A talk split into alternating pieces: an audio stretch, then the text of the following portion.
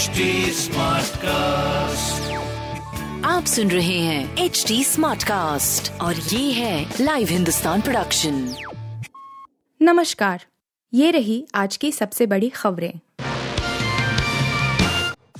राष्ट्रपति चुनाव कांग्रेस और टीएमसी से बैर छवि की चिंता जाने एआपी ने क्यों बनाई बैठक से दूरी? राष्ट्रपति चुनाव में विपक्ष के उम्मीदवार को लेकर दिल्ली में बुधवार को बड़ा मंथन हुआ।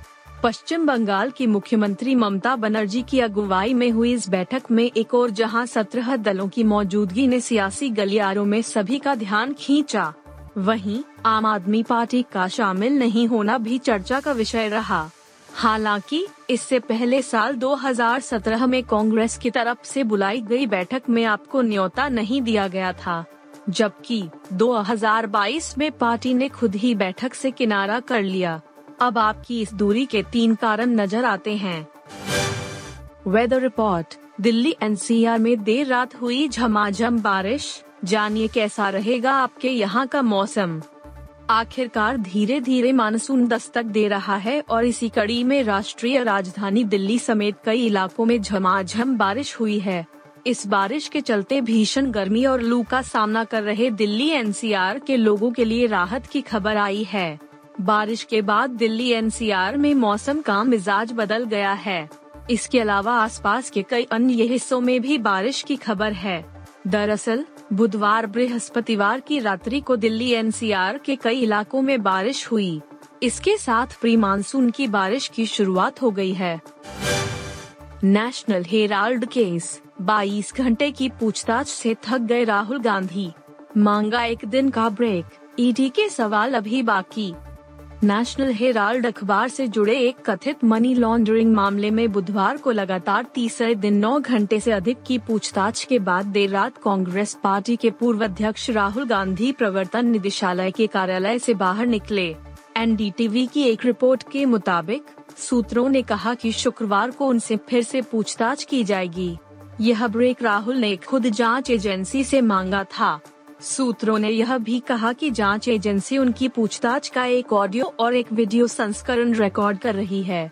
बयान को बाद में टाइप किया जाता है। राहुल गांधी और जाँच अधिकारी द्वारा उस पर हस्ताक्षर किए जाते हैं।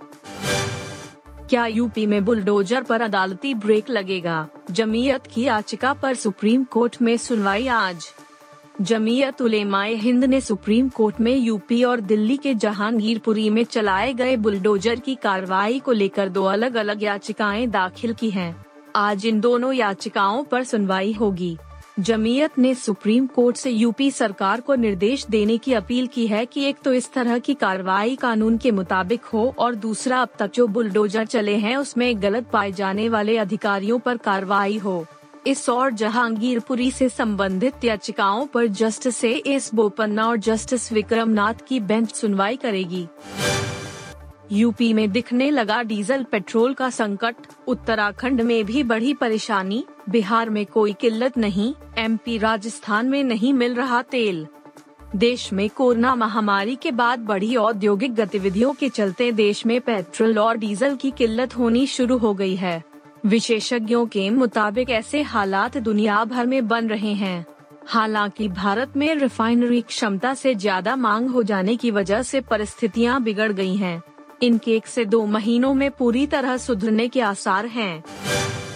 आप सुन रहे थे हिंदुस्तान का डेली न्यूज़ रैप, जो एच टी स्मार्ट कास्ट की एक बीटा संस्करण का हिस्सा है आप हमें फेसबुक ट्विटर और इंस्टाग्राम पे एट एच टी या podcasts@hindustantimes.com पर ईमेल के द्वारा सुझाव दे सकते हैं आप सुन रहे हैं एच डी स्मार्ट कास्ट और ये था live Hindustan production smart Smartcast.